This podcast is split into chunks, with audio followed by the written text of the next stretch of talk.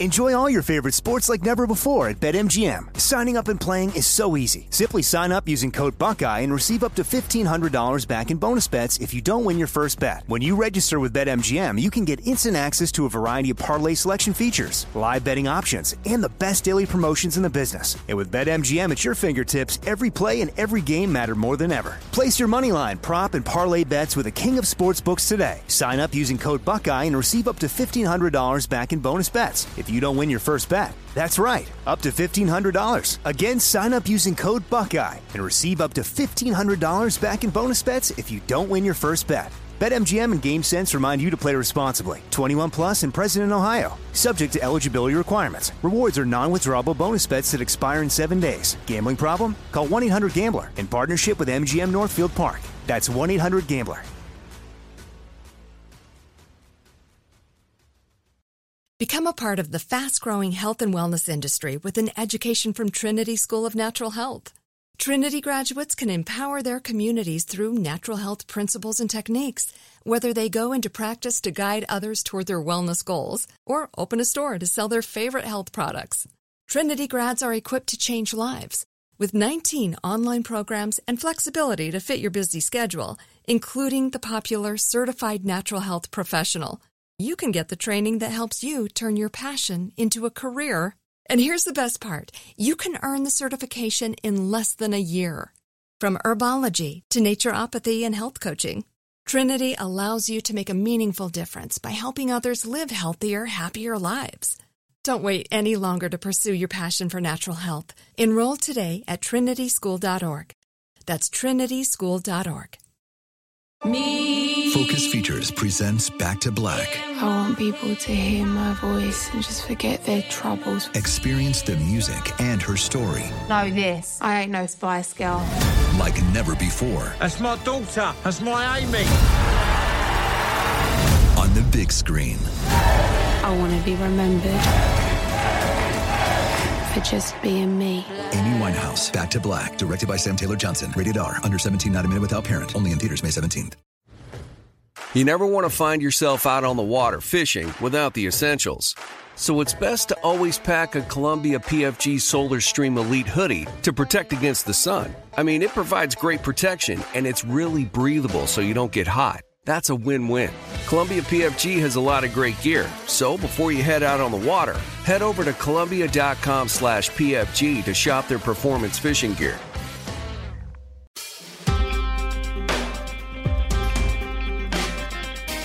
Hey, it's it's it's it could happen here. The podcast.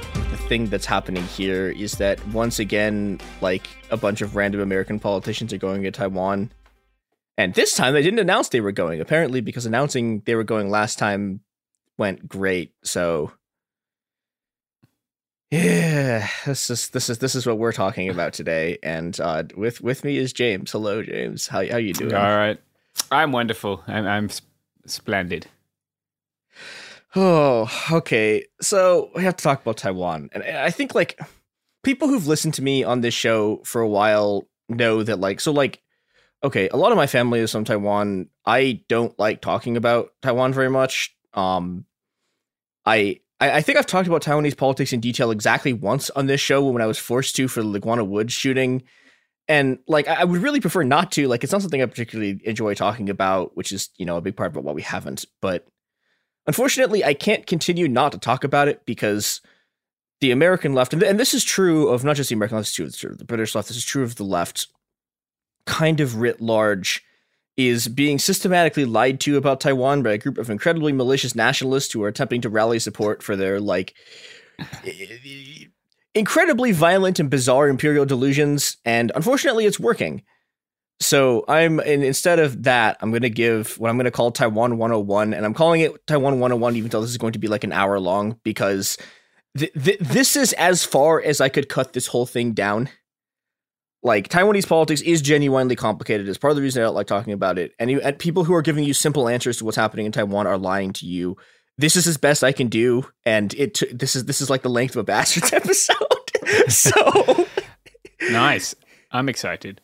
Yeah, so w- welcome to Taiwan 101. Um, the beginning of Taiwan 101 is that Taiwan is a series of islands off the coast of China. And yes, there are a bunch of islands. Nobody talks about this, like, because again, 90% of the people who talk about Taiwan, like, couldn't find their own ass on a map. So, you know, it, there, there, there, there's a bunch of islands. There's one big one. There's several, like, a lot of smaller ones. Um, now, one of the sort of fundamental principles of not just being on the left, but like being a decent person is self determination. And, you know, self determination on, on a very basic level is that people have the right to choose how they want to live. And in a more immediate political context, they have the right to choose how they want to organize their government and who they do and don't want to be ruled by. So, okay, what, what, do the actual numbers in Taiwan say? Well, okay, we, we, we have recent polling from the National Chengchi University's elect, Election Studies Center, which says that a grand total of 6.6% of Taiwan's population wants unification with China. The overwhelming majority of people in Taiwan, 81.2%, want to just maintain the status quo, which yeah, I guess I should. So the, the status quo right now is that like China claims that it is the sole legitimate government of Taiwan. Um, Taiwan, like, technically legally claims that they are the sole legitimate government of China. Nobody actually believes that anymore. Like, you, if if if if you scoured the entirety of Taiwan, you might find six dudes in a bunker who still believe that like they're the real government of China. Like, the the, the actual status quo is that Taiwan is basically de facto is is like t- Taiwan is de facto a self-governing polity that has elections and stuff, and yeah, everyone gets incredibly mad about this. Most people want to preserve the status quo. Um, in inside of the eighty-two percent of people who want to maintain the status quo, you have you know it's, it's like eh, like twenty-five percent basically for for three different options. Uh, basically, so th- there's very similar numbers of people who either want to like decide the formal status of Taiwan like is an independent country as a part of China. They either want to kick it down the road, some of them want to keep the status quo indefinitely, and some of them want to move towards full independence like later on. But overwhelmingly, what people want in Taiwan is for nothing to happen.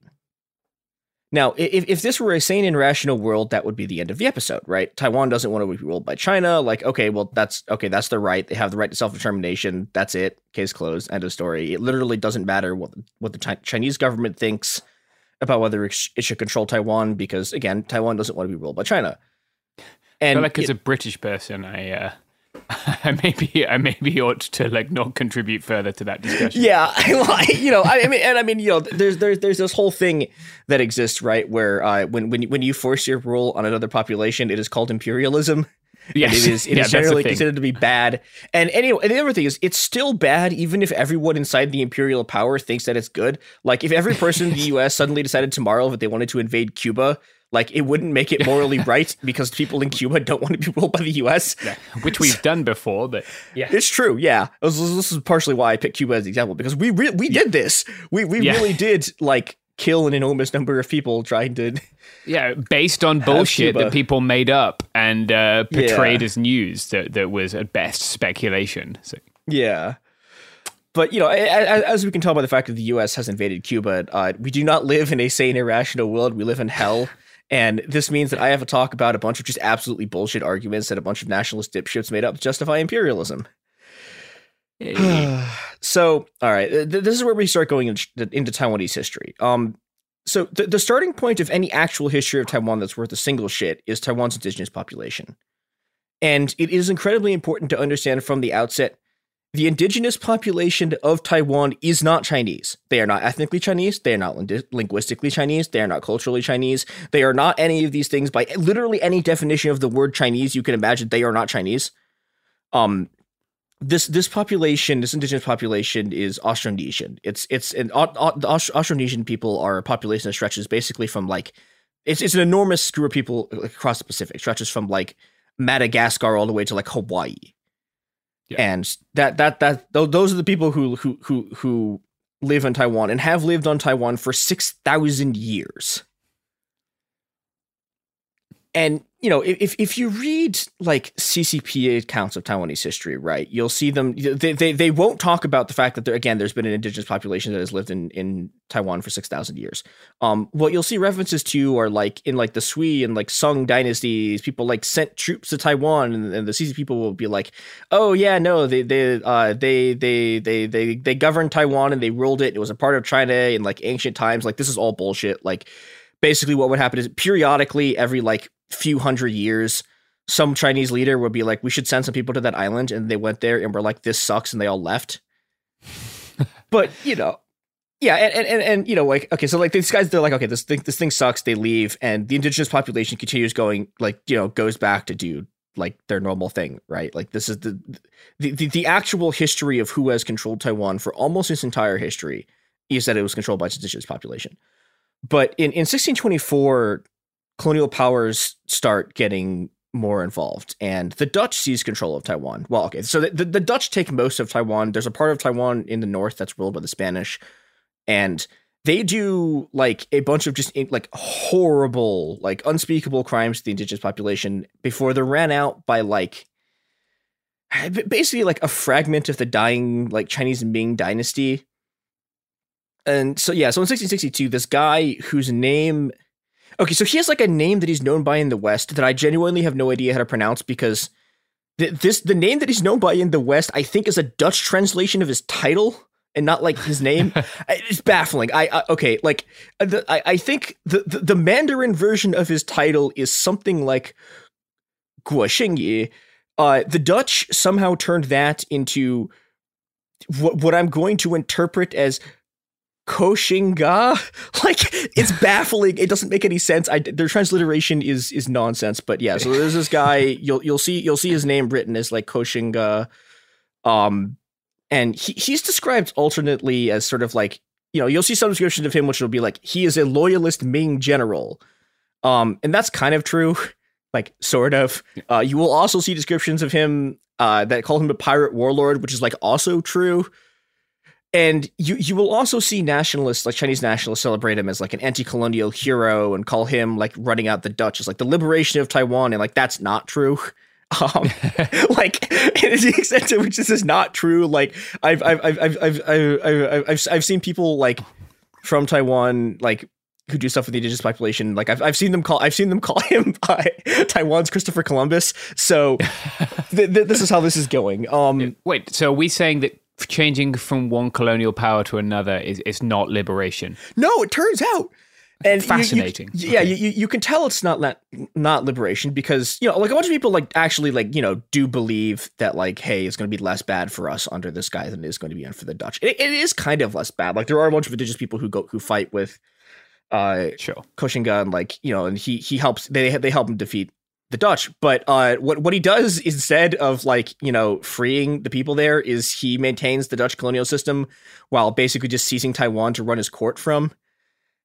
And you know, like Dutch colonial rule. Okay, so like Dutch colonial rule is over, but what is re- replaced by is the rule of an independent pirate warlord state. Okay, this sounds fun.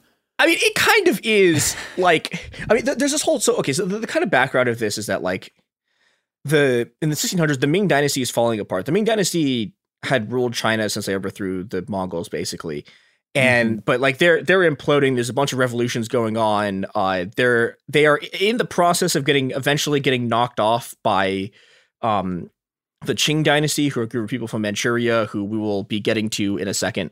Yeah, and this guy's like technically a Ming general, but he's sort of not. And he's he's doing this sort of pilot warlord stuff, but then he like he sets up like his own dynasty, like very short lived dynasty there and th- th- this is the first time that there's been like actual political control of Taiwan by any kind of Chinese entity, right? Like the the the, the like the, the weird dipshit armies that like China was sending in like the Sung dynasty, like they don't they don't actually like set up a government, right? Like they're just kind of there for a bit and they leave. This is the first time sure. like they actually conquer the island and rule it as like a political entity. And even then it's kind of a half-ass conquest. Like there's a lot of places they kind of just like they're just like, yeah, okay, we're just not gonna bother with this. But yeah, and, and, you know, again, like this is the first time this has happened, and it, it's not like the Chinese state, right? It's a pirate warlord, and his, his, his descendants get like knocked off by the Qing dynasty in uh, 1683, and this is the first time like a real Chinese government has controlled Taiwan. Um, because by by by by by 1683, the Qing dynasty has finished taking over all of China, or all all of what used to be like the Ming dynasty in China, and th- this is the period that Chinese nationalists will point to and say like, no, no, no, uh, really, really, hold on, hold on. Uh, uh, Taiwan actually is part of China because we conquered it in like 1683, which you know. oh ignores, wow. Okay. Yeah. It's like, oh no, no, this is yes, this is this is a part of Taiwan, uh, China since ancient times. Yeah, th- this place we conquered in 1683, which ignores also again the previous 5,400 years where Taiwan was ruled by its Mm-hmm. indigenous people. Uh, It's it's baffling nationalist brainword stuff. Yep, that has worked historically for other countries, notably this one and the one I'm from, but it Oh, doesn't yeah. make it right. Yeah, well, and then you'll, you'll get people arguing this. is like, well, how like uh, like how how is this different from the U.S. And it's like, well, here's the thing. I am a leftist, and, and I, I am I am Yes. capable of understanding that multiple things can be bad at the same time, especially when they're bad in the same way. Yes. Like, wow, hey, maybe these are all settler colonies. We should destroy them. Uh, okay, but, but we, we we should actually talk about the Qing Dynasty a bit because Mhm. a, a lot of what Chinese nationalism draws from is is the sort of imperial expansion of the Qing Dynasty. Even though the Qing are the Qing are not like a, a Han Chinese dynasty, um, they're like ethnically they're from a different ethnic group, but yeah, I mean it's it's it's the like the the the, the Qing dynasty is a Manchu dynasty ruled by the people at like the Manchus out of Manchuria, but. I, I and I think like insofar as people think about the Qing dynasty, they tend to think about like the late Qing dynasty. Like this is like you know like the 1800s Qing dynasty is a disaster, right? Like they lose the Opium Wars, they get beat by Japan. This is the whole sort of century of humiliation thing. Has a lot to do with like Qing imperial decline, but you know that that's like the 1800s Qing. The 1700s Qing, especially and the 1600s 1700s Qing, is an incredibly dynamic and you know incredibly militant and expansionist empire. Um, here here's I'm, I'm gonna I'm gonna read a passage from the book Taiwan's Imagined Geographies. Having annexed Taiwan in 1684, the Qing turned its attention to Central Asia, pacifying quote like quote unquote pacifying the Mongols and bringing eastern Turkestan and Lhasa, the capital of Tibet, under Qing rule. The Qing further expanded its control in south and southwest China, subjugating various non Chinese peoples of this region to Qing domination. At its height in the 18th century, Qing influence extended into Korea, Vietnam, Laos, Thailand, Burma, and Nepal, all of which came under the suzerainty of the empire. By 1860, the Qing had achieved the incredible feat of doubling the size of the empire's territory, bringing various non Chinese frontier people under its rule. The impact of Qing expansionism was thus tr- was thus tremendous, as the Qing not only redefined the territorial boundaries of China, but also f- refashioned China as a multi-ethnic realm, as a multi-ethnic realm, shifting the traditional border between Chinese Hua and barbarian Yi. In doing so, the Qing created an image of China that is vastly different from that of the Ming. And, and I, I think I think it's really important to understand what kind of empire this is, which is to say that the Qing dynasty is an incredibly brutal colonial power, even like by the standards of like the like you know okay like all of all like the the. all- the, the, the okay Ch- Chinese dynastic history is not pretty right? Like this is you know it's an empire right? It's an empire it's ruled by an emperor it kind of sucks. Like it's not it's not good per se. But like even by the standards of like Chinese dynasty the Qing are incredibly militant and incredibly expansionist. Um, for example, like Xinjiang, which which is a province that the Qing conquered. So it, it used to be inhabited by Mongol-speaking people until the, the Qing just exterminated them all and settled the entire land with uh, with Han and uh, Uyghur like ethnic groups. And you know, th- th- this history points to something that's important to understand when we talk about China, Taiwan, and the U.S., which is that what we're talking about is three settler colonies. And and I think people you know might be like, wait, what do you mean China is a settler colony? And I, I'm I'm just going to read this passage from the book uh, "Sovereignty: Frontiers of Possibility," which is by uh, Julia Evans. Anna Genovese, Alexander Reilly, and Patrick Wolfe, and and yes, that is that Patrick Wolfe who is like the who is basically the godfather of settler colonial studies and one of the most important like academics in terms of like in terms of like advancing the analysis of settler colonialism, like the Palestinian conflict. Uh, here's here, here here's what he has to say about China, and this is kind of a long passage, but like I want to include an explanation of what settler colonialism is because I've kind of just been tossing it around. Yeah. Analytically, the case of Palestine reveals that the relationship between the external and internal dimensions of sovereignty is not a priori but contingent. Settler colonization converts external into internal, rendering indigenous sovereignties either non existent or domesticated. Annexation does the same thing, only it is illegal. The difference, again, is sovereignty. To annex is to practice settler colonialism in sovereign territory. Thus, the frontier is a line in time as well as in space. Spatially, the frontier delimits unconquered native territory. Temporally, it marks the conversion of outside into inside. It renders externality a thing of the past.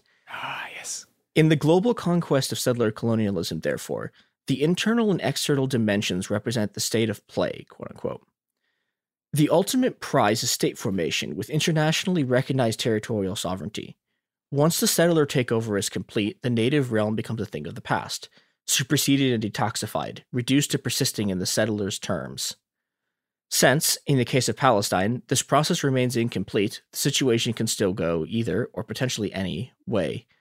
At the international level, this uncertainty is reflected in the ambivalent status of Palestinian sovereignty, which remains simultaneously both acknowledged and questioned.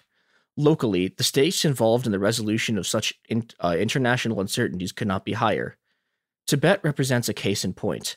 Despite significant informal deference to Tibet's national separateness, its incorporation into the People's Republic of China is not seriously questioned at the diplomatic level. Tibetan representation at the United Nations remains unimaginable, yet even Tibetans might count their blessings when they compare their situation to that of Uyghurs, who, like them, are being officially colonized by Han settlers in the so called autonomous region called Xinjiang, a Chinese appellation that could have been scripted in 16th century Europe. It means new land. Being so much more firmly domesticated within the Chinese state, however, Uyghur sovereignty remains remote from global concern. Now, now, obviously, okay, this was written before like Xinjiang became like a global news story, and also, I yeah, I the, I, I I I question Wolfe's translation of the word a little bit. Like, I think I think New Frontier is probably a slightly better translation, but yeah, like you can see what's at work here, right? Like Wolfe's argument is that like yeah, like the, like Ch- China is running two settler colonies, like the the internal status of which is like even more internationally fucked than like most other settler colonies, which is incredibly grim. like it's yeah. I think we don't. I don't know why we we're so uh, we've been so slow to see settler colonialism in these contiguous empires, and, well, and like I, here as well. Go ahead.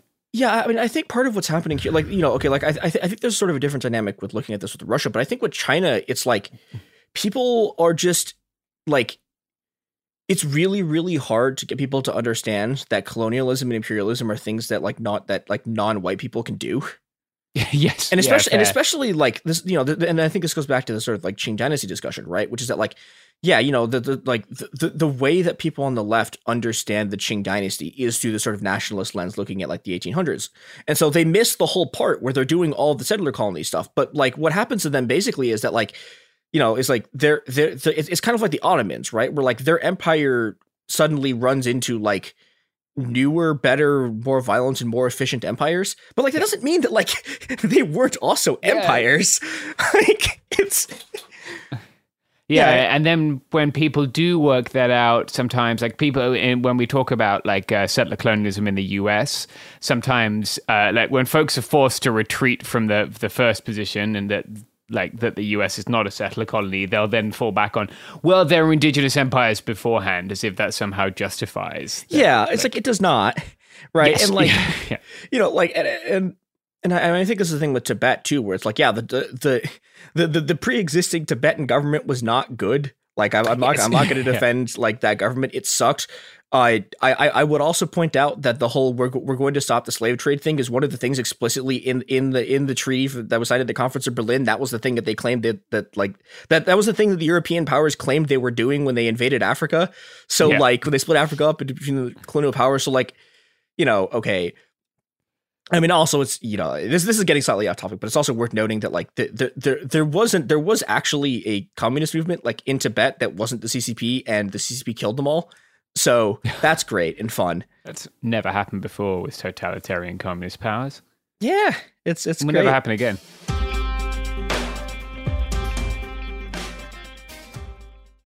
Enjoy all your favorite sports like never before at BetMGM. Signing up and playing is so easy. Simply sign up using code Buckeye and receive up to $1,500 back in bonus bets if you don't win your first bet. When you register with BetMGM, you can get instant access to a variety of parlay selection features, live betting options, and the best daily promotions in the business. And with BetMGM at your fingertips, every play and every game matter more than ever. Place your moneyline, prop, and parlay bets with the king of sportsbooks today. Sign up using code Buckeye and receive up to $1,500 back in bonus bets if you don't win your first bet. That's right, up to $1,500. Again, sign up using code Buckeye and receive up to $1,500 back in bonus bets if you don't win your first bet. BetMGM and GameSense remind you to play responsibly. 21 plus and present in Ohio. Subject to eligibility requirements. Rewards are non-withdrawable bonus bets that expire in seven days. Gambling problem? Call 1-800-GAMBLER in partnership with MGM Northfield Park. That's 1-800-GAMBLER.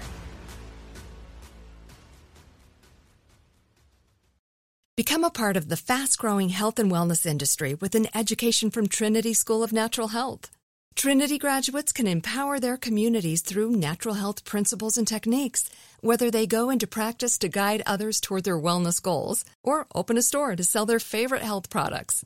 Trinity grads are equipped to change lives. With 19 online programs and flexibility to fit your busy schedule, including the popular Certified Natural Health Professional, you can get the training that helps you turn your passion into a career. And here's the best part you can earn the certification in less than a year. From herbology to naturopathy and health coaching, Trinity allows you to make a meaningful difference by helping others live healthier, happier lives. Don't wait any longer to pursue your passion for natural health. Enroll today at trinityschool.org. That's trinityschool.org. Me. Focus Features presents Back to Black. I want people to hear my voice and just forget their troubles. Experience the music and her story Know this. I ain't no Spice Girl. like never before That's my daughter. That's my Amy. on the big screen.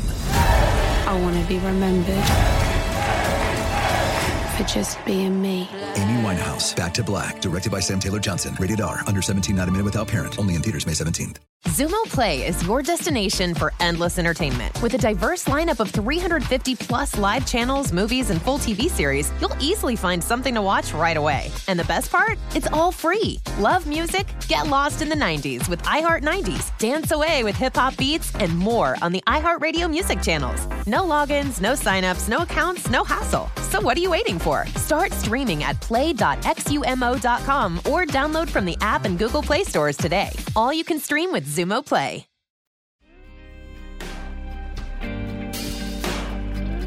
the sort of I think the stakes of what's happening here I think become more clear when you understand that like you like the US and China to like two different extents, right? Like I don't know, like China has parts there like there are parts of China where it's like very hard like it's not a settler state, it's just like their states, but there are parts of China that definitely are a settler state. And then there's the US which is like entirely a settler state. And then Taiwan is also too a settler state, although it's like post independence Taiwan is the least violent of them, which is like not like a I don't know. You're not winning much of a prize by being less violent than uh, China and the U.S., but like you know, Yeah, is we've true. got a good body count between those two. Yeah, but you know, but but but I think this this brings us back to like the Qing the Qing occupation of Taiwan, Yeah. which is that the, the the Qing occupation of Taiwan is China's first of like first new settler colony. The Qing administrators they, d- they divide the indigenous population into quote cooked and raw savages. Um, that, those are their words. That literally that's what they call them. Like it is. um, Yeah, wha- Why? because they're really racist. Like, like I mean, this this is like this, this is like a very old thing in sort of like sort of Chinese imperial discourse, right? Is like you, you have the difference between like barbarians and like Chinese people and like Yeah. savages and non-savages. Like this is this is like this is how these people think.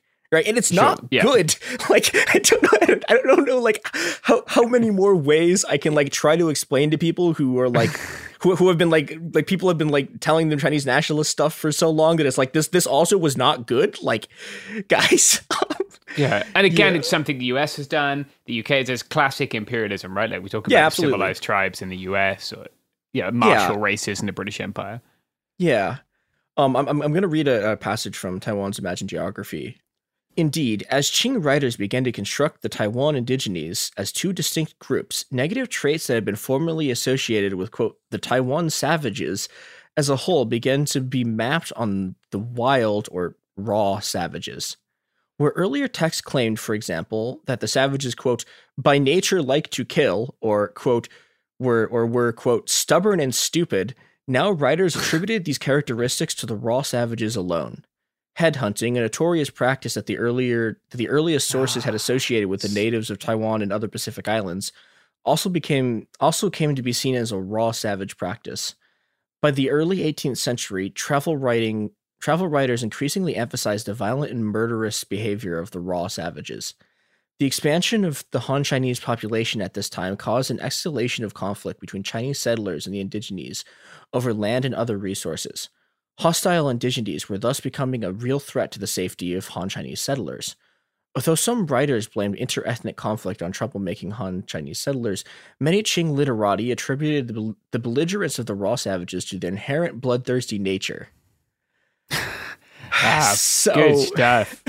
Yeah, it's it's real, it's real, it's real classic Empire shit. Like yeah, yeah, textbook shit. Yeah and you know, it's, you, you, can see that the, the, there's there's this whole nationalist myth that like you'll read if you read modern people like talking about this, where they'll be like, "Oh, the indigenous population and Chinese government got along so great." It is oh, yeah. completely bullshit. This is an incredibly racist settler state, and it stays an incredibly racist settler state when when the Japanese take over Taiwan in 1895, and the Japanese occupation is even worse than the Qing occupation for indigenous people in a lot of ways. It's a real shit show. There's a huge massacre they do in the 30s. Um, yeah, and and okay, we should also mention at this point. So I've been focusing a lot on the the indigenous population because mm-hmm. almost everyone who tells the story from all sides doesn't talk about them ever because it's it's incredibly inconvenient to like everyone's narrative that there were people here for literally 6000 years. Um but you know, while basically since the Dutch showed up in the in the mid 1600s, um there have been like increasing numbers of Chinese settlers, and as as the Qing occupation sort of wears on, the number of Chinese settlers increases and increases and increases, and it gets to the point where you know kind of kind of close to like what we have today, where like the the the indigenous population of Taiwan is like two percent of the population, and it's which is you know which is pretty close to what the indigenous population uh, percent of the population of the U.S. is, for example. Yeah, and we're, we're, we're, Sorry, I'm not going to. It's okay. yeah, I was going to talk about Elizabeth Warren, but I feel. Oh God, feel like, oh God. You know, actually, fuck it. I will talk about Elizabeth Warren in the middle of this because Let's fucking go.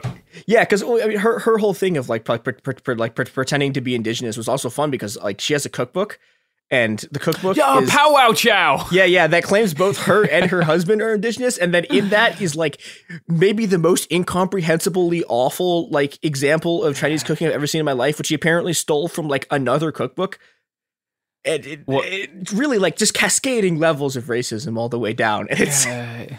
oh god it's fine it's all fine Oh, yeah. all the settler colonies are bad. Their politics are all also always bad because, again, like being a settler colony inherently makes your politics awful because. Uh, yeah, and representing yourself as an indigenous person to gain personal advantage in a settler colony when you are not one is ongoing yeah. act of colonialism. Yeah, genuinely horrific stuff. Like, uh, yeah, don't do it. Uh, so, ha- having said that, so okay, uh, we have to talk about the Han population. There's like different like subgroups of the Han population who are have different ethnicities, speak different race, like speak different languages. Because Han is like a very large sort of category, mm-hmm. and like inside of Han Chinese, there's like people who are Hakka. There's there's a whole bunch of different groups.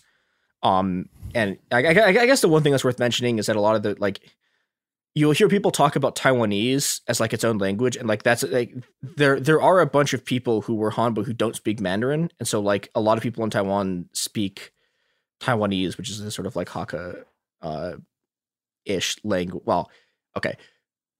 What what what's what's the most technically accurate way of saying this? It, it it is a language that is developed on Taiwan, like in Taiwan, by people who speak Hakka, and it's basically pretty close to that. Yeah. Um and we're not going to get into super granular detail about these waves of immigration. Um, but basically, like one of the things that happens is that among these sort of Han settlers, there becomes this sort of like Taiwanese identity of like them being Taiwanese, like specifically as a thing. And when when the Japanese lose World War II, the Nationalist Party or the KMT just like occupies Taiwan. But this is a real problem because again, most of the people don't want to be ruled by the KMT because the KMT like absolutely suck. Um, if, if you want me to hear me like go deeper into them, uh, go listen to my Bastards episode in the World Anti-Communist League. Uh, the, the short version is that the KMT is a genocidal like anti-communist death squad party run by an organized crime outfit that's led by Chiang Kai-shek.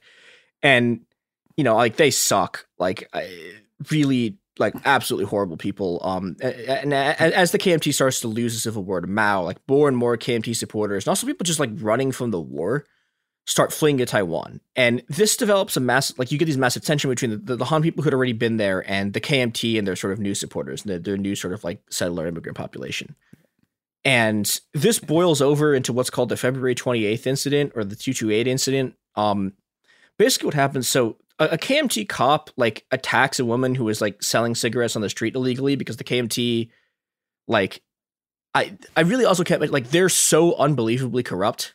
And so like they, they have all these like monopolies where it's like okay like there, there's a guy who has like the opium monopoly or like a guy who has like the, the cigarette monopoly right and uh, un, un, unless you're running through that monopoly you can't sell like cigarettes yeah and so in, in something that i think will be familiar to people who like uh, like have followed the number of people in the U.S. who've been killed for uh, uh, selling, selling cigarettes. cigarettes illegally. Yeah, so the the the cops start like beating this woman over the head with their with his pistol, and everyone around them gets incredibly pissed off. And there's these giant protests. Um, and the KMT responds to the protest by shooting into the crowd. And oh wow, yeah, I mean, uh, so it, there's another side of this I should mention like briefly, which is that like part of what's happening here is like there's a, there's a kind of ugly like basically race riot that starts happening at the beginning of this, where like people like the the sort of like Han Taiwanese population like starts just like attacking like any random like a- a- any random people from like the KMT generation, just like they find on the street, they start attacking and killing, and like that sucks. Um, it is also just unbelievably less violent than what happens next, which is that the KMT like well, okay, so so there, there, there's sort of this race riot thing, and then there's then there's like a, there's a full scale revolution, and the Taiwanese population like seizes control of base of like almost the entire island, like uh, the entirety of the main island, and they start demanding like democratic rights and stuff like you know a free press and free assembly and like the protection of the indigenous population. Although I should also mention that like like nobody really in Taiwan like treats the indigenous population well. Like it was bad enough that like my seven year old mom was like, "Oh my god, why is everyone treating these people so badly?" like it's. but you know, okay, so they they they do this thing, they have this revolution, and then the KMT like just sends the army to the island, and they kill something like twenty thousand people in a week. Um, like they are like they are they are cutting people's face, like they are like cutting parts of people's faces off with like knives. Like it is right unbelievably brutal. And this begins 38 years of martial law. Um, the, the the subsequent KMT police state tortures like tens of thousands of people and rules Taiwan with like an, with an iron fist until like the late 80s.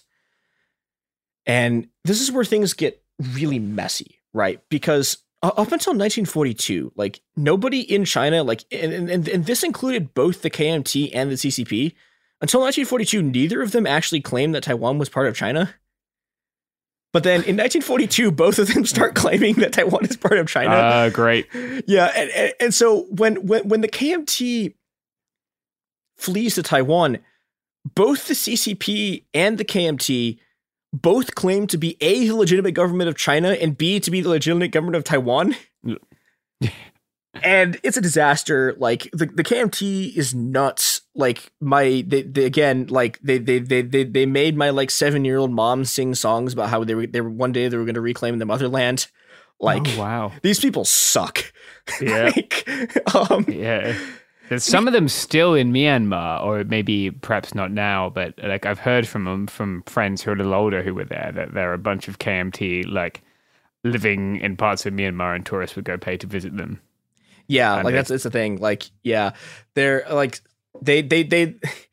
Most of the people flee to flee to Taiwan, but like they they break in a number of different directions, and there's like a bunch of weird rump states they set up. They get knocked off eventually. It's a it's a whole mess. But in Taiwan, yeah. like they have this problem, which is that like okay, so th- there's like water in between China and Taiwan, and mm-hmm. if you want to get troops over it, you have to have those troops cross the water, and this is a real problem for like an invasion. So what, what ends up happening uh, is a, a, series. So like, okay, so you, you have the KMT and the CCP like staring each other down across these islands, and the product of this is what's called the three Taiwan Straits crises. So basically, in, in the CCP starts sell, shelling Taiwan between in, in 1940, 19, 1954, 1955. They start shelling like Taiwan, and then they do it again 1958, and like the KMT shells them back. And uh, you know, there's a couple of points where it looks like they're going to invade, but then the U.S. like moves supplies to the KMT to like keep the CCP from invading. And you know, the, the, result of this is this like I think incredibly psychologically revealing move after like the 1958 crisis, which the 1958 crisis ends with the KMT and the CCP agreeing to shell each other on opposite days because and, and, I cannot emphasize this enough, this entire conflict is profoundly bullshit and was foisted upon Taiwan by a bunch of peddly squabbling Chinese nationalists. It, uh, how big is that distance we're talking about? Like they're sending shells over there in the fifties, so it's probably not vast. Well, I mean, part, part, part, part, of what's happening is so it, it, it's it's hundred miles, okay. 110 miles. But what but what's happening here is like they're they're they they basically like have set up on outposts in different islands. Mm-hmm in between like the big island and uh, the shore. So they're, they're, like they're on these islands shelling each other. Like they they they drafted my grandpa and like sent him to one of these places. And oh, that's wow. and then he came back and was like, "Fuck this, we're out." And so like that that's why my family's in the U.S. because he's like, "We're not doing this shit again. This sucks." like, I'm gonna die gonna... for a sandbar. Yeah, I was like, I'm, I'm, I'm, I'm, not gonna be I'm not gonna be cannon fodder for these like weird nationalist psychos. Uh, so Okay, so uh, what what the, the, sort of result of this though is that the, the KMT gets the backing of the U.S. and the KMT becomes in Taiwan is the like the legitimately internationally recognized government um like of all of China from the end of the Civil War until like the 70s. Yeah, occupies and, the UN seat, right? Yeah, yeah, has the UN seat. Uh actually we we can we'll get into that in you know what we, we can do it here. So one of the things that happens here is that okay so like the us really really does not want the ccp to have the un seat. And one of the things they try to do is they they offer nehru's india like the the, the seat on like uh what's it called? Why am i blanking on the name of the thing? National security council? The security the, council? Yeah, the yeah, UN Security yeah, Council. the UN Security Council. Like they, they, they, they, they offer India a seat of the Security Council, and Nehru is like, no, I'm not going to take this. I'm not going to take this. This, this. this is China's seat on the council. Like, I'm not going to take this. And then uh, Mao repays him by invading India in 1963. In wait, is it 1963 or 1964? Um, I could. This is this is not in my script. I am I am off. Yeah. I am off script. Oh, 1962. Sorry. Yeah. Okay. Yeah. So like this, a this this goes great for Nehru. Mao just like uh, yep. invades, and the Indians lose the war very badly.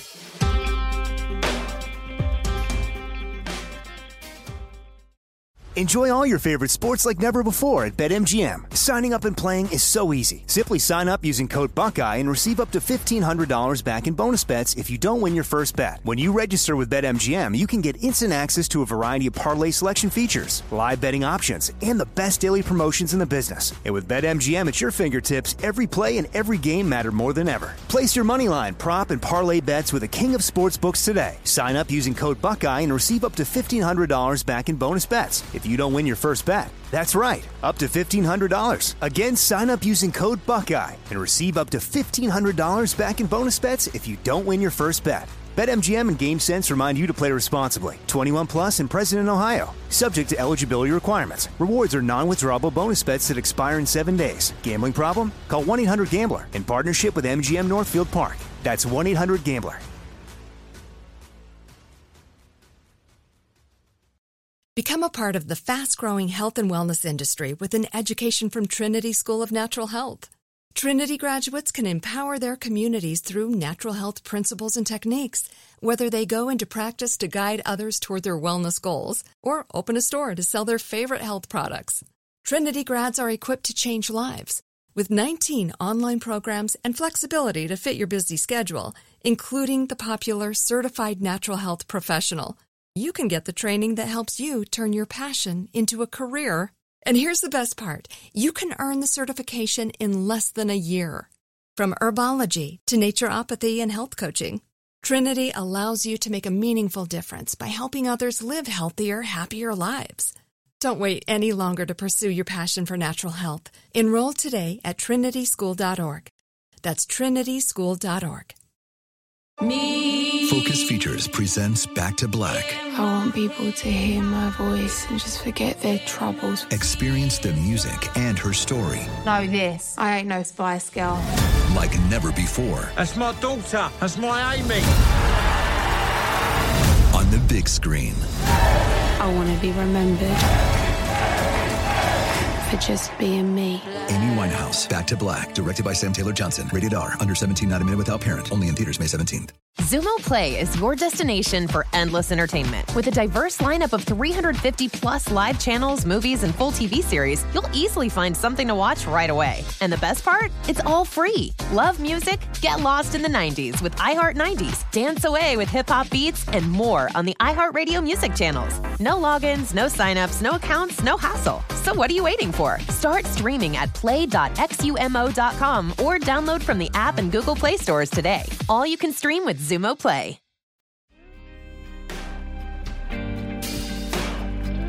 to understand why eventually China gets recognized, you, you have to talk a bit about like what was going on inside inside of the PRC, like inside of the People's Republic mm-hmm. of China. So the CCP fights a war with the Soviets in 1969, which and th- this war gets called the the Sino-Soviet border conflict, but like this is like a, pretty much a real war. Like there are like Chinese and Soviet divisions shelling each other. Like a lot of people die. Um, like I, I I don't know if I've told the story on this podcast before. My, my my favorite part of this whole thing is that the, the, the Soviets start like wargaming. Can can they defeat China in a nuclear war? And they figure out that they can't because the the, the Chinese population is so dis, is so dispersed that even even if they nuke all of China, they can't kill everyone. They'll and they'll lose the war in human wave attacks. So the Soviets start developing the, developing the strategy of like having like a line of nuclear landmines across the the, the, the Soviet Chinese border so that the human wave attacks can't get through because they oh, like wow. this this conflict is nuts. Like both China and the USSR are trying to get the US to ally with them to like do do do a preemptive nuclear strike on on the other side. Like it's crazy. Amazing. And and th- this like completes the Sino-Soviet split. And the US like really really wants to make sure that the Sino-Soviet split sticks. And so the US starts negotiating with China basically to bring China into the well, okay, there's two ways of looking at it. One is that they, they just want to separate like you know the Chinese from the Soviets. The other way of looking at it is that they want to like bring China fully over to the American side of the Cold War. And I think the latter approach actually works, right? Um, so uh, in, in in in 1979, the U.S. Re- recognizes the CCP as a legitimate government of China. Uh, several months later, China invades Vietnam uh, in in defense of the Khmer Rouge, uh, which the U.S. was also backing. So, yeah, um, and and this is where we get into some more diplomatic bullshit. Uh, okay, so China maintains something called the One China Principle. The One China Principle mm-hmm. holds that the CCP is the only government of China and that it rules Taiwan the US has something called the one China policy. The one China policy is it does not take a stance either way on who the government of Taiwan is. What it does is it acknowledges that China claims that it rules Taiwan. And you, you will see nationalists lie about this constantly. They will say things like the U.S. recognizes Taiwan as part of China under the one child policy. Uh, blah blah blah. Action is a violation of the one China policy, and that's not true, right? What, what actually happened? Is the U.S. the, the U.S technical term for this is called strategic ambiguity and you know so they have this thing like they, they don't they don't formally recognize either side as a legitimate government of taiwan they recognize that this is what china says about taiwan uh they don't actually recognize but they they, they, they have no formal position on whether the CCP right. actually rules Taiwan. What they have is a recognition that that China believes this, and again, this is all diplomatic bullshit. It's part of why I hate like talking about this because like again the the lives of literally tens of billions of people are being governed by like diplomats saying doing like that kind of shit because it sucks yeah so that's that that's that's the one child policy thing which is not one china jesus the one china policy which is not the same thing as the one china principle um Yeah, and, and so like all, all the while while this is going on, the CCP and the KMT are in this massive race to see who can kill the most communists. Uh, like the, the, CCP kills about a million communists in the Cultural Revolution, and then invades uh, uh, Vietnam to kill even more communists. Uh, the KMT, like not not to be outdone by by by by by their former comrades across the border, uh, the KMT is training death squads in Honduras and like helping the Guatemalan government do the Guatemalan genocide. It's it's really grim stuff, and you know the the, the product of this ideology, the product of this whole thing is the ideology, the complete ideological collapse of the Chinese Communist Party as like a party that does communism, and then the political military collapse with the KMT. So the the but by I mean it, it's kind of a, it sort of has already stopped by the 80s, but by the 1990s, the CCP substantively has stopped being a communist party by any sense of the word. Like they're just capitalists and they're they're you know they're out there making money. And by by by the late 2000s, even like you know th- there had been a faction of what's called sort of the Chinese New Left that had thought that like they could, you know, they they could, you know, this is still a communist party. We can still change China from the inside. And those guys are like liquidated completely. Like they're just gone. Um, yeah.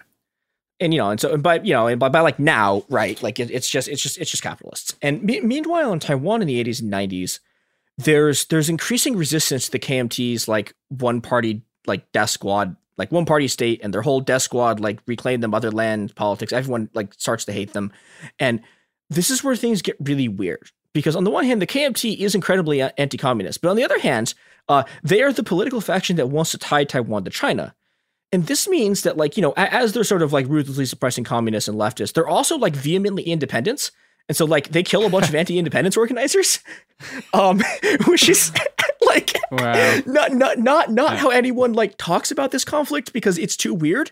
So in, in there, there's all these sort of weird political things going on. Um, in, in, in 1987, the KMT ends the martial law that, that had been in force since the February 28th incident, and the KMT like disarms. Right? They disarm. They're not as in like. Okay, the, the, the KMT used to be a party that would like assassinate people for writing unauthorized, like assassinate Americans on American soil for writing unauthorized biographies, biographies of like Chiang Kai Shek, and they kind of stopped being that. Like they disarm. They're not really in the drug trade anymore. Caveats, don't quote me on that, but like they're they're they're, they're not the party they were in the 80s, right? That, that's that's okay. sort of the important thing. Like they they they, lo- they lose to one party dictatorship. And you, you get the sort of transition to democracy that ends in the first free presidential elections in Taiwanese history in 1996. And uh, this like uh, the, right right before this, you get the third Taiwan Straits crisis, where the president of Taiwan like goes to the U.S. and China reacts to this by having an enormous temper temper tantrum and like starts doing military exercises. Like they start like simulating an invasion of Taiwan. they they start like shooting rockets like at the coast. Like they have these rockets that'll land like just off the coast. And oh, it's edging. Yeah, and event this ends when the U.S. moves like two carrier groups uh, in, into the Pacific and the crisis ends. But like, okay, there's a few things I would say here. One is that like, okay, so on the one hand, this, this is the CCP having a temper tantrum, right? On the other hand, like, it really, and I, this is the thing that I think most Americans have never experienced, right? Because the U.S. is not a country that like gets attacked, right? Uh, having another country firing missiles at you fucking sucks. yes, like this is true. psychologically, it is awful. Like we saw how insane the U.S. went. Like the like the first time it had actually been attacked since like World War II when 9-11 happened. Like you know, you, you saw how just absolutely batshit the U.S. goes, right? Like yeah, okay, if you are a person in Taiwan, right, which like a lot of my family is, and you are constantly having another country shooting rockets at you, like it sucks. Like, and I, yeah. and, I, and I want people to like, like, sort of just like think about that for a second because, like, I, I think a, a, lot of what how how this crisis and how this whole thing is talked about on the left is as a sort of like abstract thing that's like, you know, it's it's, it's a set of abstract principles, right, and not stuff that's happening to real people who are like mm-hmm. watching missiles fucking fall into the ocean, and right. you know, like and w- watching another country like preparing to kill them, and this sucks. Um, one of the other things that's worth noting here is that like p- part of what's going on in terms of the hardening of China Taiwan relations is Tiananmen Square happened. Um, and, and the reason this this matters is that so one of the things that like stabilizes, I guess, relations between Taiwan and China in part is the fact that uh, they're both incredibly economic, closely economically connected to the U.S. Um, and this is because all of like all China, Taiwan, and uh, and China are all capitalist countries, and so their ruling classes are all completely interdependent. Like people, people talk a lot about Pelosi like investing in a bunch of uh, like chip manufacturing companies in Taiwan, and that's true. But she also has a bunch of investments in China because again, capitalists, single ruling class. they all they they they, they all, all of your logistics lines run through each other. Blah blah blah blah blah. Uh, I, I, I will insert a note here that is not in the script that anytime you hear someone talk about like the U.S. decoupling with their economy from China, they're they are full of shit. Do not like everything they're saying. everything they're about to say is a lie. It does not happen. It has not happened. It will not happen. Like I, they're lying. Um, yeah, this is important. Um, yeah. even know, at but, the height of Trump's bullshit. Yeah, yeah. Like like th- th- there there was kind of an attempt to do it. And it didn't work because like you know you can okay like you, you, there there are some things you can offer to Mexico, right? But like most like Ch- China China has a, a, a unique combination of a like a really good energy grid for the most part. Although it's, I mean, okay, there have been times where it's gotten overtaxed, but like it, com- compared to most other developing countries, it has a really good energy grid. It has a population in which uh, actually doing union organizing is illegal, and it has a population that you know, like gets forced to work incredibly long hours, right? Yeah. And the the combination of those three things makes it a makes it, you know, a place where if you're an American capitalist, if you're a Taiwanese capitalist, and that's actually part of this too, is that like part part of the reason there's so much like hatred for Taiwan inside of China among people who you wouldn't expect it to be is that like there's there's a lot of people in China whose only experience of Taiwan is working for like fucking Foxconn and like working in just in hell conditions for a, a, a, like for a Taiwanese capitalist and yeah. you know and that that's very easy to transform into nationalist sentiment and it sucks but yeah you know but you know like okay so like there, there the us has an incentive to, to stabilize us chinese relations in part because it, it's economically like tied to both of these countries but when something goes really wrong in us china relations like for example after tiananmen where you know and i think it's also worth noting like from from the period like basically from when china invades vietnam and even a bit before that from, from when china invades vietnam in, in 1979 up until Tiananmen, uh, U.S. China relations are really good. Like the, the U.S. is seen as like an ally against the evil Soviet evil empire, like this all this, and, and, and you know, but Tiananmen makes things go really badly because like the, the only thing an American ally can possibly do that will sour the American press on them is to shoot a bunch of students in front of the American press corps. Like that that's literally the only thing you could possibly do. Like you can you can do actual genocides and the US press corps won't care, but if you shoot a bunch of students right in front of you, they will get very mad. And you know, okay. Sometimes we've we've avoided doing that in Myanmar. Yeah. Yeah. I mean it, it uh. yeah. It's it's it's grim. Lot lots of lots of yeah. Yeah, but you know the consequence of this is like yeah when something goes really wrong in U.S.-China relations, you get China starts doing saber rattling at Taiwan, and the effects of this on Taiwanese yeah. politics and also just sort of what's been happening in, inside of Taiwan is really weird. So the KMT, who have been again like the militantly anti-communist party for half a century, for half a century, are suddenly the faction that wants closer ties with the CCP, and. the product of this is that the KMT and the smaller, like hardcore pro unification parties become known as the Pan Blues, the Pan Blues are the people okay. who like want closer relations with with China and don't want closer relations with like the West. It's like the U.S., et cetera, et cetera. Um, and their opposition group is is is a sort of progressive opposition groups, which are is composed of the groups that oppose the KMT's military dictatorship. And these groups form, well, okay, they form a couple of parties. The big party, the first party they form, which is the biggest one by far, is called the Democratic Progressive Party or the DPP. And the DPP and its allies, which include some leftist parties, I think like the Green parties in this coalition. Uh, there's also these like smaller, like radical pro-independence parties. Um, they became known as the Pan Greens. And this is like to this day, this is like the main dividing line in Taiwanese politics. You have the conservative Pan Blues who favor closer relations with China, and the Pan Green progressives who favor like closer relations with democracies. And also, I think importantly, the the Pan Greens had this kind of like are, are the people who are in favor of like there being a distinct Taiwanese national identity. And the Pan Blues are kind of more suspect of that because again, like, you know, their base is the KMT, right? They want closer ties with China, and closer ties with China means yeah. not having like a distinct Taiwanese identity that's separate from Chinese. And, and okay, I, am enormously oversimplifying this, and people who are experts in this will like this part of it will be like it's more complicated than that, and it is. Of this course. is this is the simplest explanation I can give you that people will yeah. understand. Like I, I, I, I, I was like, I was debating whether I even wanted to talk about like the pan blue, like closer ties with China versus pan green, like closer ties with the West thing at all because it's confusing and people probably won't remember it, but I mean, you know, if you want to understand Taiwanese politics at all, like this is the line you have to take.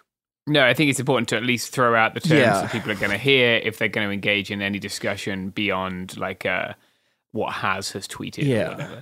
And I'm I'm I'm I'm gonna also like I'm I'm gonna like lay my cards on the table so people don't understand my political position on this. Um, and my political position is one that pisses off literally everyone, which is that like I'm not like a DPP supporter. Like I'm I'm not one of the sort of like progressive like groups. I'm not in the sort of like I'm not really kind of like in the sort of like Taiwan independence camp. I'm not really like a, D, a DPP person. I, I I don't know like.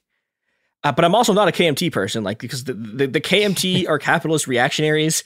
Um, but I also like okay, like I'm I'm I'm I'm, I'm gonna do my critique of the DPP, and then I'm gonna sort of walk it back a little bit.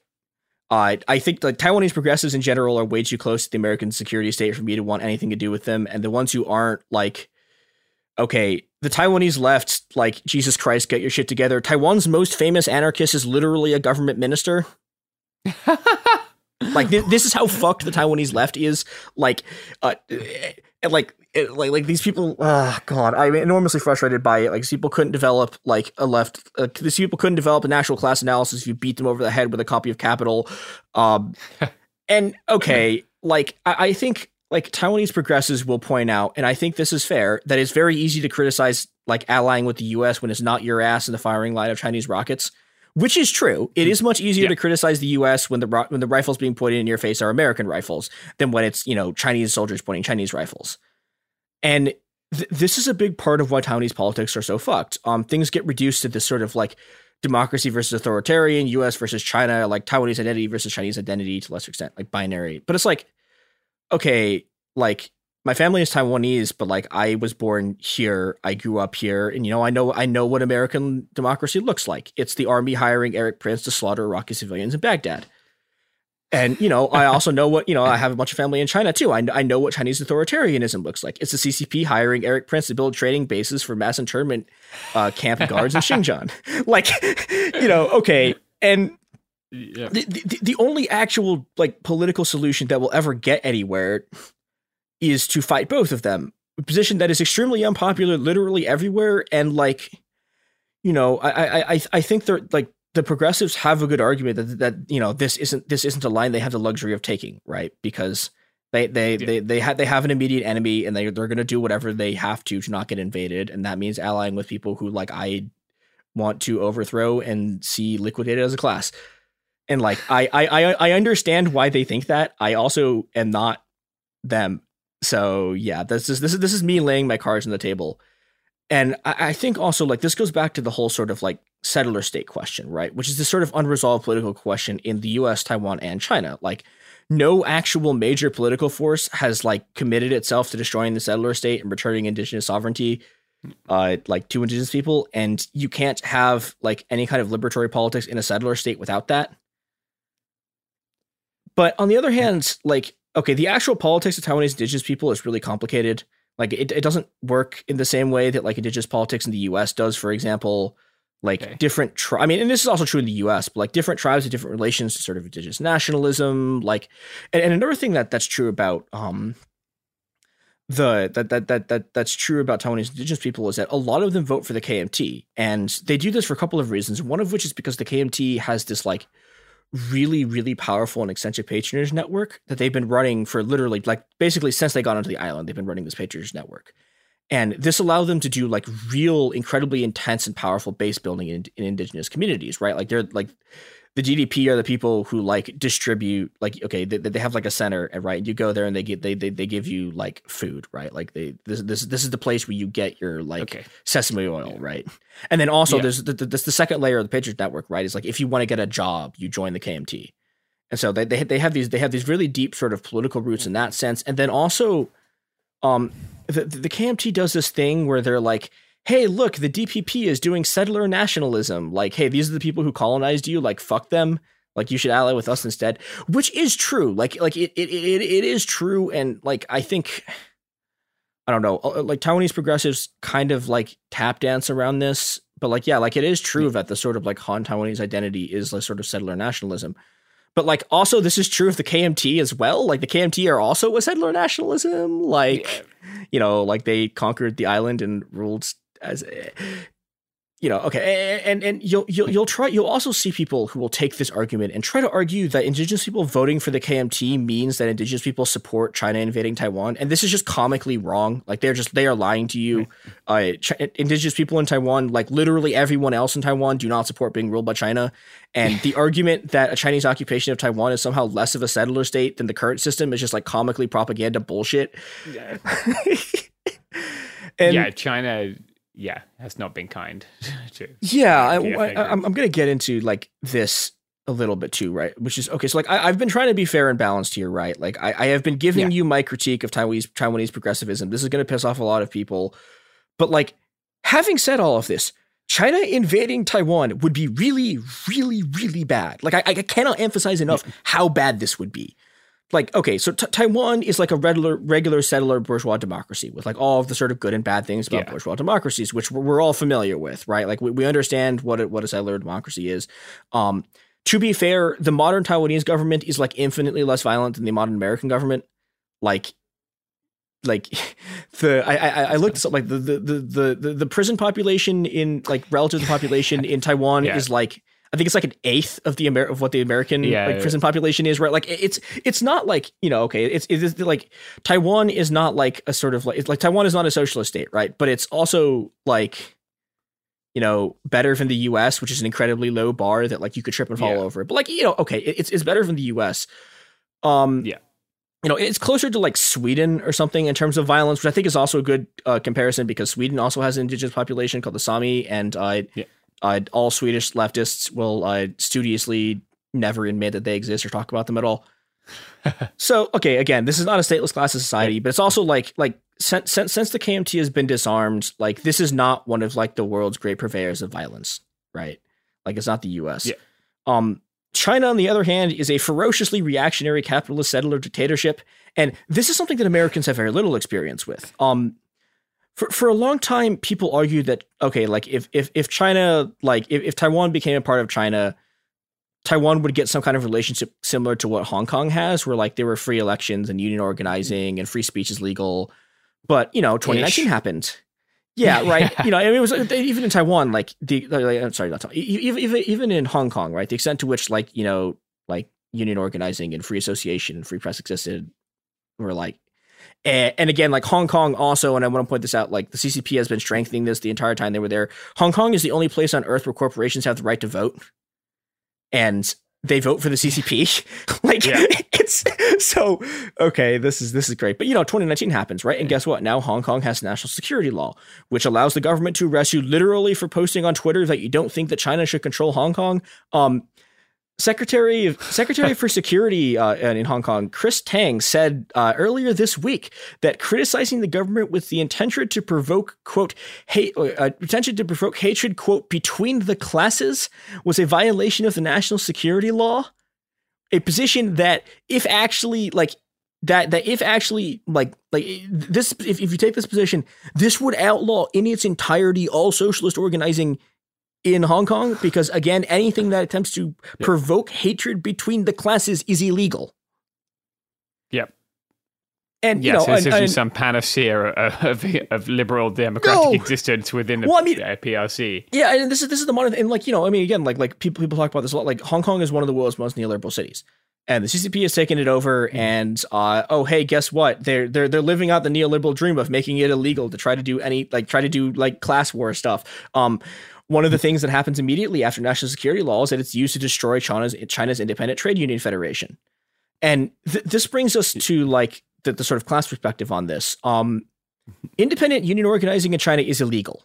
And when I say it's illegal, I don't mean illegal in the sense of like jaywalking, where like, okay, if someone if if like a cop sees you jaywalking, they might arrest you. Like if you try to do independent union organizing in China, men will show up to your house in the middle of the night and you will disappear for three months until a video of you with two very large men standing just out of camera range appears in which you recant your organizing and apologize for your crimes. Like, to, to, to, to get a sense of the level yeah. of oppression we're dealing with here, two Chinese leftists named Liu Yu and Li Tingyu recorded and published a series of protests. Like they, they, they, they, they basically they had they on the Chinese social media like they they posted this like record basically of strikes and protests that were happening in the country every day. So like literally all they're doing is they are documenting the strikes and protests that are happening and collecting data about them and posting it.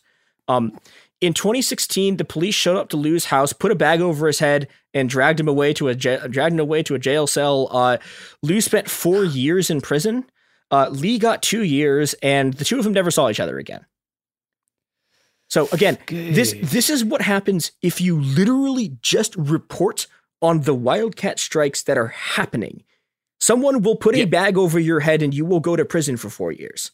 Like it, it is it is like the, the, the the situation for organized labor of any kind of anyone trying to do union organizing in China is unbelievably dire. Um now China and th- th- this is what I'm talking about here is sort of independent union organizing. China has an official trade union federation um, the Trade Union Federation of China has is such a fucking joke that is literally a matter of academic debate. Like there are academic papers arguing about whether or not it even actually counts as a union. And this has been true since the late 1950s when the CCP decided that, uh, oh, hey, this trade union uh, is there to represent the party and not workers, and its role is to mediate between uh, the the you know to mediate between the party and uh, workers, not actually to you know like represent them when they like when they have yeah. disputes with their bosses so yeah, like they don't like they, they, they don't they don't go on strike like ever. Like they they they they they they they, they, ex- they exist as like another part of the party state. The, the goal of which is to make sure that bosses keep making money.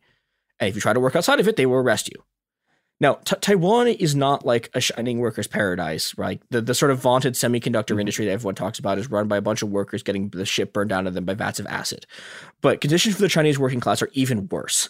Taiwanese wages are higher. China, Taiwan has better workplace protections. Again, you can legally organize unions. Uh, meanwhile, in China, there are famously suicide nets around Chinese factories because working for these places is so fucking awful that people would literally rather kill themselves than live in it. And you know, you can ask why is this happening? And the reason it's happening is that a lot of the stuff that is literally the worst fucking nightmare of the American left, things like your boss owning your apartment is just standard practice in China. This is this is just this is just what it's like to be a worker in China. Your boss owns your fucking apartment. You have literally hundreds of millions of people who live in these tiny, like they're called workers' dormitories, which again often literally owned by like the owner of the factory they're in. You get like when, when I say like the workers' dormitories, right? It's not even like it's not even like an American dorm building, right? Where like you you know you have like your own room. It's like it is like yeah, like it's it's a bunch of people sleeping in cots, like like sleeping in bunk beds with like a fucking bucket next to them to go to the bathroom. Like it is it is horrible. Yeah. Um you have like like the the, the I, I talk about this a lot in this show, but again, like literally there are payday loans integrated into delivery apps. Like th- this this is the level of capitalism that, that China is, and like I, am not gonna like get, I'm not gonna like argue that it's worse in the U.S. I think they're bad in different ways. Like there, there, there are, mm-hmm. there are, there, like the U, the U.S.'s incarceration system is like, you know, like one of the great human evils in the entirety of human history. Right? There, there are things that like the U.S. is worse at. Like the Chinese police are a lot less likely to just fucking murder you.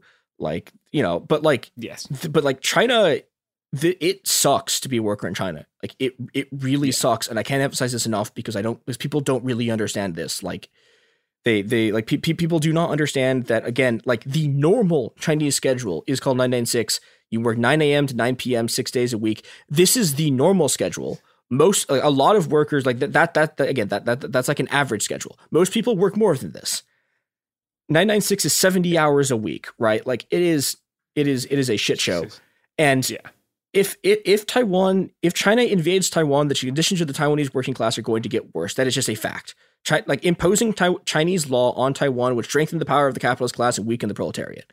Um, from, from an indigenous perspective, which we, have talked about this at length about, you know, we talked about at length how the Taiwanese system is not that good, but you know, it's not like it's a settler colony. There's some representation, but you know, it's not great. It is much better than the CCP's system. The CCP's line on ethnic minorities is that if you're an ethnic minority in China, you're going to work in a Han factory, you're going to pick crops from Han owned fields, you're going to dance and smile for Han tourists, and if you step out of line, you will be dragged out of your bed in the middle of the night and sent to a fucking camp. There are, you know, like th- th- this is the thing that Americans sort of have similar experiences with. It's like, you know, you have immigration raids, you have raids on uh, homeless encampments, but it's not that and that that's like you know that that's a kind of experience that is somewhat similar to what it's like to live in Xinjiang. But like it's not exactly the same. Like I I know people whose families are just fucking gone. Like the police showed up in the middle of the night and their families are just gone. They've never seen them again. Like they're they're just gone. No no one knows where they are. No one knows if they're even alive. They've just vanished and if and if you think that this isn't going to happen to Taiwan's indigenous population, the moment they start talking about self determination, you are incredibly, bafflingly, hopelessly naive. and you know, like like there, there's a lot of other shit that you can point to, right? Like, for example, Taiwan has gay marriage and China doesn't. Like. The, the, the degree of press censorship, just like social media censorship in China that doesn't exist in Taiwan, is like absolutely absurd. Like, you know, I I I, I think like most like some people talking about press censorship in the US are like almost always right wing shitheads who are complaining about like they yes. yelled a bunch of slurs. Like in China, a very common thing that happens is like someone will be posting about a corrupt local official, and then every single post about it will get deleted. And if you try to post the guy's name, your post won't go up. And then any emoji that people were using in association with the corrupt local official, like get blocked, and you can't use the emojis anymore. And like you know, and, and like, and I, I, it, it, it's it's almost like the, the level of censorship is almost comical to the extent where like people don't believe yeah. Like in the US, like don't like, you know, when people, when people talk about like like oh the, the, the Chinese government isn't really banning uh gay, guys who look too feminine and gay guys from appearing in media. It's like no, they are like they're they're they're, they're I think I think it was a Beyonce concert. There, there, there, there, there was a very famous like very funny thing that happened like a few months ago where there was this concert. I, th- I think it was a Beyonce concert. No, was it Beyonce? Maybe it was. I can't remember who it was, but like so th- there was a stream event in China, and there was a guy, there was a censor who was like putting like one of those gray out censored bars like over over the singer's clothes because they were they were considered too explicit, and she's just like moving this like dot of like censorship thing across the stage, trying to fall. Like th- this is the level of bullshit that mm. happens here. Like it, it's it's not a thing that like the U.S. really has much reference for because like we, we don't experience like this is not a thing that you don't experience you experience in the U.S. Like yeah. it's sometimes I like to think about these things in terms of like uh like like all people talk about Orwell and Huxley as these dystopian novels, right? Uh, and, perhaps people don't read those novels, uh, but they love to quote them. Uh, and like in, in, Orwell's, we have like a, a system which like uh, keeps you quiet by pushing you down, right? And in Huxley's, we have a system which, which keeps you quiet by keeping you happy with, with drugs and, and such. Uh, and like it, it's important to recognize that like it, it both things can be bad, but the material conditions and the day to day life of people, especially marginalized people in one society, can be markedly better. Yeah. Well, and I think also like yeah, like I, think it's, it's more than like the, the, the ways in which the American like there there are similarities, but like yeah, like the, there are lots of ways in which the sort of Chinese system and the American system are differently bad and that breaks people's mm-hmm. brains because you get a lot of like yes. you, you, get you get a lot of Americans who are convinced become convinced that like China is a socialist paradise. There's a Chinese version of this where like you get international students who come to the US for the first time and see an election and they like lose their minds and are like absolutely convinced that like American democracy is like the only stable political system and they read Hayek and they like lose they, they just like they, they become the Chinese version of tankies, which are like weird neoliberal people. And it's like, no, yeah. like I, I no, actually, in fact, none of these things are good. Both of these societies are just like not good to live in in any way. And like you know, and I, I think that there's another thing I should mention here, like why all of this sort of like bullshit posturing is happening between the U.S. and China right now, which is that like on on the American side, like Biden is trying to distract from the fact that the country is falling apart and there's a bunch of fascists trying to take over, and like you know, like all of this bullshit is happening. Uh, China is trying to distract from the fact that they have 19% youth unemployment right now, and that like oh, wow. there are there are like cops dispersing people doing runs on banks because uh, the the it finally looks like the Chinese housing bubble is about to crack. Like it's you know this this sort of nationalist stuff is like for for for China and the U.S. It is this sort of game that they play that has a lot to do basically with pacifying their own internal populations. Mm-hmm. But you know, for everyone in Taiwan, like it's not a game. and that's that's the thing I think I want to close on, which is like the single most important thing here is that there is no way for China to take control of Taiwan except by war. 94% of the population does not want to be ruled by China. 82% of the population of Taiwan wants the status quo. If you try to force tai- uh, Chinese rule of Taiwan, the only way to do it is by war. And seizing and controlling, seizing control of and occupying a place with 23 and a half million people is going to be a bloodbath. There's no other way to do it. Even if you are, I just want to leave this as sort of a message to people who like, who don't agree with me on this, which is that if you've gotten to the end of this and you genuinely believe that Taiwan is part of China, are you willing to watch your family get burned alive for that principle? Because that that that is what you are asking us to do. You are asking us to watch our families die for your belief about lines on a map. And if, if you are not willing to accept the consequences of your belief personally, if you are not willing to see your family get obliterated by a fucking rocket, then don't push for it to happen to us. And yeah, that is that that is Taiwan 101. Um yeah. please for the love of God stop doing this bullshit. I don't want my family to fucking die. I yeah. Yeah, I think that's very well said, mate. Uh I think a lot of people are so detached from the on the ground consequences of their like theoretical on twitter.com positions that it, it can be very easy to be incredibly callous to people who have loved ones skin in the game. Yeah, and and I think I think this is the part of it like no, like 99% of the people on Twitter are posting about this have they have no stake in this whatsoever. It doesn't matter to them. Yeah. If everyone on if everyone who lived in Taiwan died tomorrow, it would have no material effect on them whatsoever right? Like the the worst thing that would maybe happen to them is it would be harder for them to get graphics cards. yeah, compared like, to losing your entire family. Yeah, horrible, like horrible. this is this is this is 23 million people, an enormous number of whom are going to die if this thing happens. So yeah, like, un, un, like un, un, un, unless unless you are committed enough to this to kill your own family, then fucking stop posting about it, because that that that like if, if you are not willing to materially accept the consequences of your own position on yourself, then you shouldn't have it. Yeah. Especially when you're pretending to be a leftist. Yep. Yeah, that's this is this yeah. is going to happen here. Uh, yeah, don't don't have a Chinese invasion of Taiwan happen here. Yeah, yeah over, over, overthrow your local settler colony. yeah, settler colonialism is bad. That's the uh, official stance of Yep. Actually, I not, I'm not sure if we can legally. I, th- I, think I think we can legally say this is the official stance of Cool Zone, of cool Zone Media. I'm pretty sure we can't legally say it's the official stance.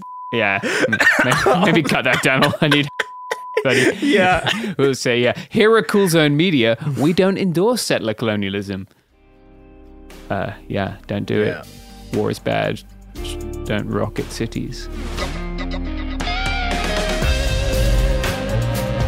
It Could Happen Here is a production of Cool Zone Media. For more podcasts from Cool Zone Media, visit our website, coolzonemedia.com, or check us out on the iHeartRadio app, Apple Podcasts, or wherever you listen to podcasts. You can find sources for It Could Happen Here updated monthly at coolzonemedia.com slash sources. Thanks for listening. Become a part of the fast-growing health and wellness industry with an education from Trinity School of Natural Health.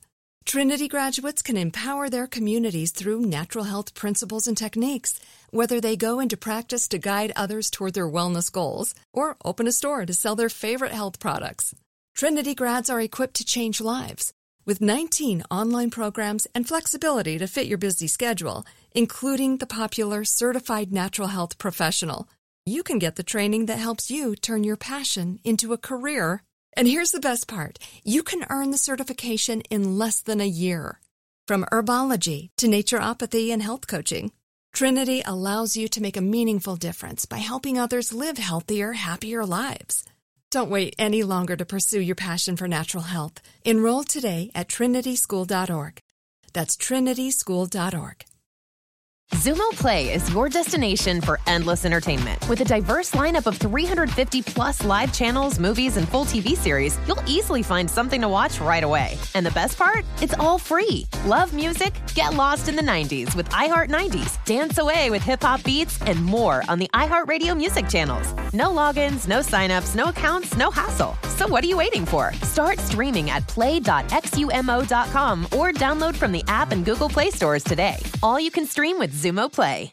Xfinity has free premium networks for everyone this month, no matter what kind of entertainment you love. Addicted to true crime? Catch killer cases and more spine-tingling shows on A&E Crime Central. Crave adventure? Explore Asian action movies on Hi-YAH. Searching for something extreme? Check out skating, snowboarding, and more on Fuel TV Plus, the global home of action sports. And find crowd-pleasing bops on iHeartRadio's Hit Nation playlist. There's new free shows and movies to love every week. Say free this week in your Xfinity voice remote. This is Malcolm Gladwell from Revisionist History. eBay Motors is here for the ride.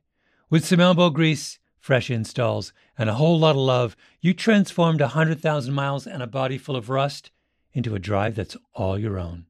Brake kits, LED headlights, whatever you need, eBay Motors has it. And with eBay Guaranteed Fit, it's guaranteed to fit your ride the first time, every time, or your money back. Plus, at these prices, you're burning rubber, not cash. Keep your ride or die alive at ebaymotors.com. Eligible items only, exclusions apply.